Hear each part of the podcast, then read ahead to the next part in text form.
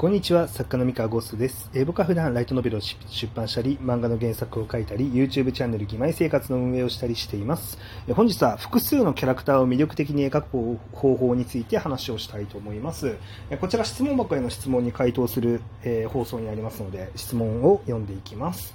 えー、複数キャラを作っていく際、一人一人は個性的かつ魅力があるはずなのに、いざ本文となると噛み合わないことが多いです。自分は主人公やヒロインを中心に対比して良くなりそうなキャラを配置していくのですが、人間ドラマ的な部分で微妙になりがちです。えー、複数キャラを配置する際にどういったところを意識すれば良いのでしょうかという質問をいただきました。ありがとうございます。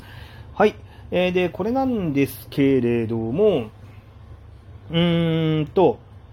主人公やヒロインを中心に対比して良くなりそうなキャラを配置しているのにドラマで微妙になる。なかなか難しいですね。えっと、あの、この方がどんなキャラ設定を作っているのかちょっとわからないので、もしずれてること言っちゃってたらごめんなさいという前置きを、まあ、しておきながらですね、えっと、キャラクターの魅力を担保する部分っていうのを、まあ、大まかに2種類ちょっと頭の中で切り分けて考えてほしいんですよ。あの、頭の中だったりとか、あとはキャラクター設定作るときに考えてほしいんですが、えっと、ドラマ的、ドラマとして魅力的な部分と、人格として魅力的な部分っていうのを一旦切り分けるっていうのを、えー、癖にするとなんか分かりやすくなるかなと思っていて、えーとどまあ、両者ってドラマとして魅力、まあ、ドラマとしてのそのキャラっていうのと、えー、人格としてのそのキャラって、まあ、紐づいてる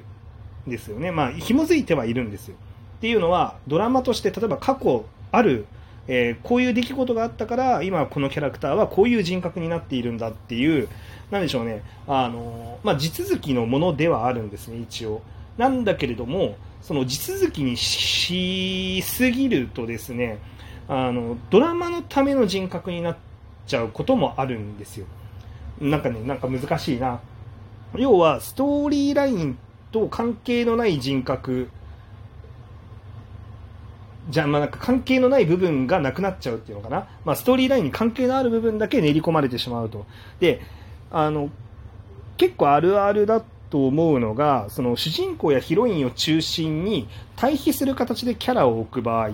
えー、例えばですね、あの、まあ、僕の書いてる妹座っていうあの作品に例えるとですね、まあ、主人公が、あの、公立中で、えー、メインヒロインがうざかわの女の子で、うざいで、一応主人公を取り巻くヒロイン関係はある程度みんなどこかしらうざいところがあるようにしようっていうふうにま決めましたと。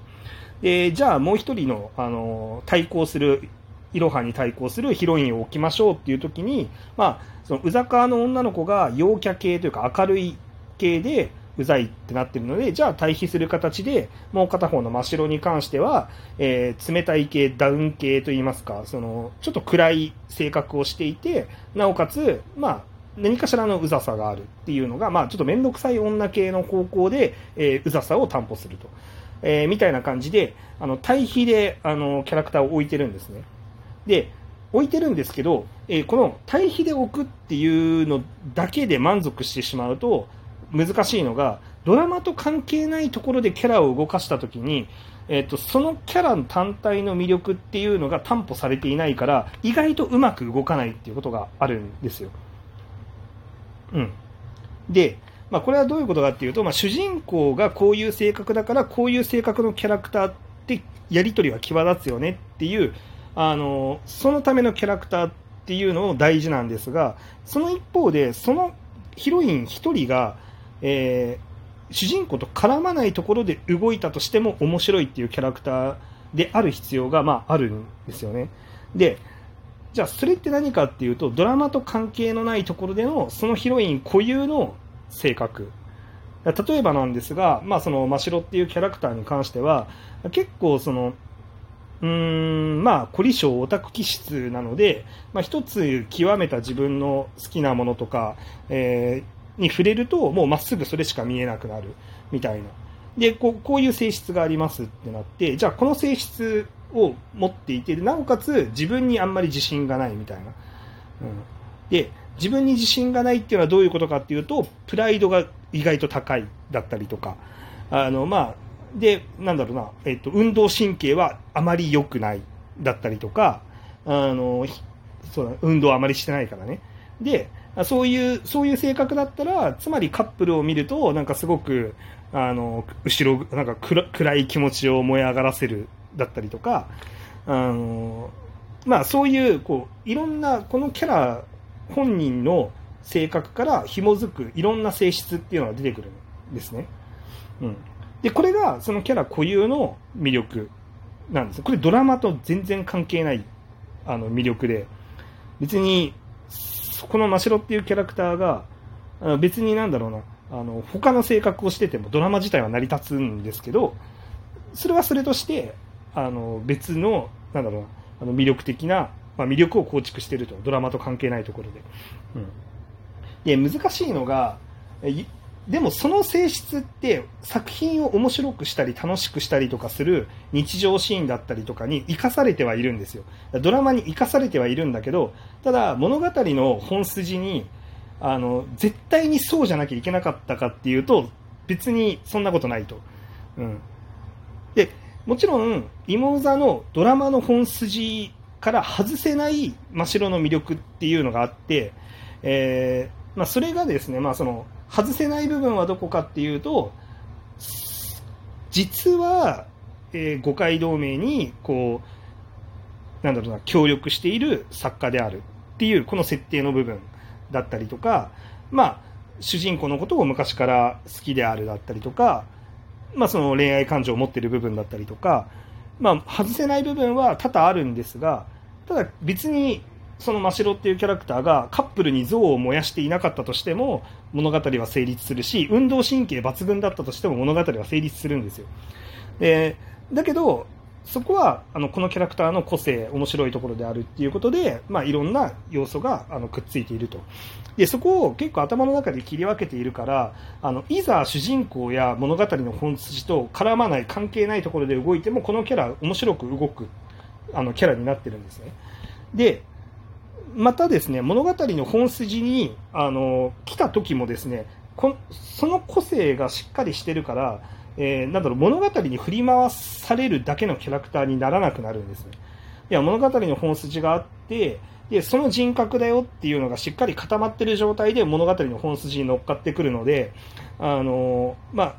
そうだなこう物語の都合でキャラクターを無理に動かしたなっていう風にもなりにくいっていうね、まあ、そういうメリットがあったりとかしますね。うん。で、結構ね、なんか、キャラクターの魅力を盛るときに、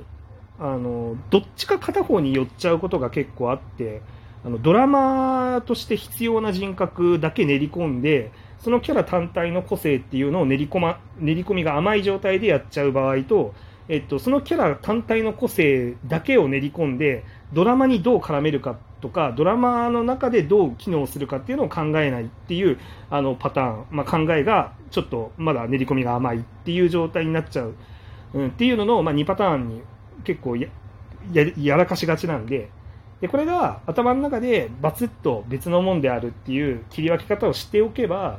まああのー、うん、両方とも練り込んで作品作れるんじゃないかなって思います。まあ、考えなくても結果的に両方ともあのうまくはまるキャラを作れてれば何の問題もないんですけど。そうですね。難しいと思いますがまあでもこれはちゃんとできると作品が本当にべらぼうに面白くなるし作自分で作ってても面白いのでこれはできるようになるのはおすすめですね。なった方が楽しいと思います、はい。うん結構ですね、そのなんか、主人公の出番がめちゃめちゃ多い物語。まあ、例えばウェブ小説とかも多分そうだと思うんですけど、まあ、もしウェブ小説書いてて、まあ、いまいちあの外側のキャラクターが立ってないなって感じる時があるとしたら、まあ、その主人公のドラマにどう関わるのかっていうところは練り込めてるけど、まあ、そのキャラクター単体ではあんまり練り込めてないっていう場合がまあ多いんじゃないかなと思ってまして、まあ、ウェブに限らんか、まあ、あらゆる創作でそうですね。うん。で、結構、なんだろうな、そこのキャラ単体の魅力が練り込めてると、そのキャラクターグッズだったりとか、なんか売れやすくなると思いますね。うん。なんか主人公に絡んでの魅力、機能の部分だけじゃなくて、まあ、しっかりあのキャラ個人の人格でも、人気が出てたりとかすると、まあ、キャラにファンがしっかりつくようになるんで、まあ、そこはプロサッカーとしてやっていく上では、まあ、できるようになった方が、まあ、いいような気がしています。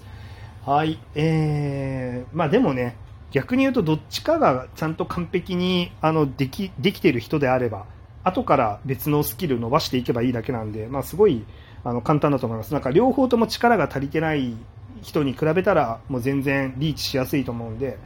まあ、この質問をくれた方はね、あのどっちかは多分できてると思うので、あの自分的に足りないなって思う方をあのスキル伸ばしていってもらうと、なんかいい感じにピタッとはまる時が来るんじゃないかなと思います。あとは本当に、とにかくそそういうもんだっていう思考を持ったまま、あの作品を作りまくるしかないですね。試行錯誤。まあ、どうやったら気持ちよくはまるのかっていう、まあ、これもひたすら自分で作っていくしかないんで、まあ、作っていってあのレベルアップしていくと、ま、気づいたら呼吸するようにあの複数キャラ取り扱えるようになってくると思うんで、はい、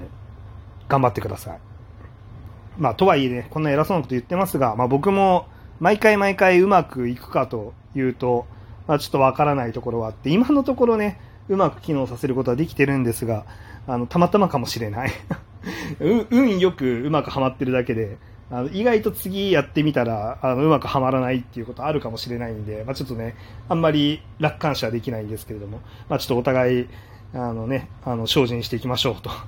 はい、そういうお話でした。はい、こんな感じであの質問に答えたりとかですね、あの、普段考えてることをこう放送で言ったりとかしてますので、まあ、よかったら他の放送も聞いてみてください。それでは。